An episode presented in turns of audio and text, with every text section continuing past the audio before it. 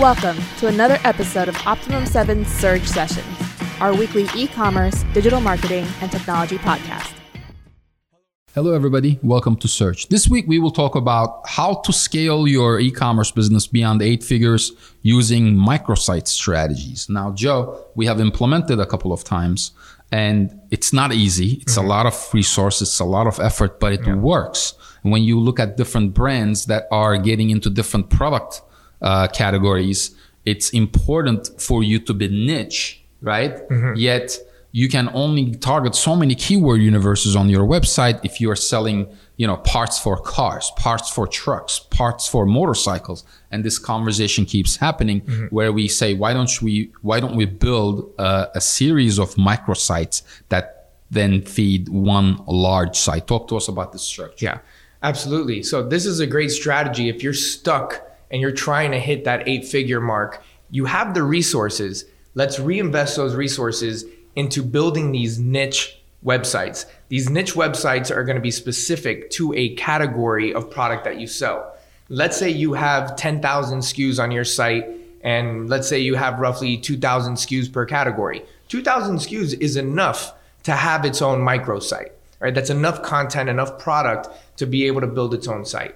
Now, the benefit of this is that now because you're only targeting this one category of product, your relevance, your visibility for that for those products that fall within that category are going to be sky high in a short period of time because you're not diluting your authority, your keyword visibility on all of these other categories and all these other products that your site carries.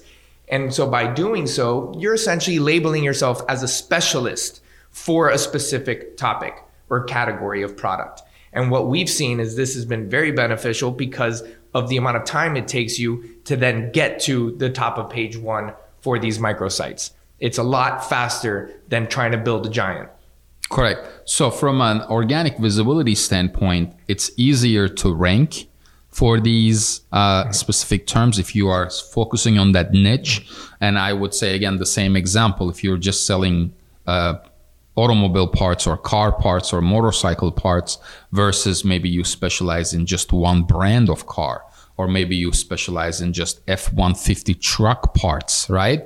Uh, if you do f150truckparts.com and if you actually put resources onto that, then it's very, very possible that you get to million dollars a lot faster than you would on your site because they would be lost mm-hmm. in your site, right? With 30,000 SKUs, yeah. let's say.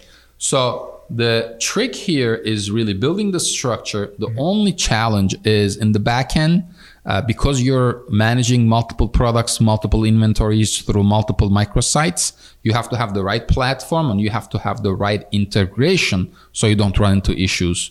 You want yeah. to talk to us shortly about that? How that how we make yeah, that possible? Absolutely. So what we need is one centralized inventory management system that will then be able to communicate to each and every one of the microsites as well as the, we'll call it the parent site to be able to track inventory and update inventory properly as well as integrated with fulfillment so we know which products are getting shipped from what warehouse and where that order is coming in through.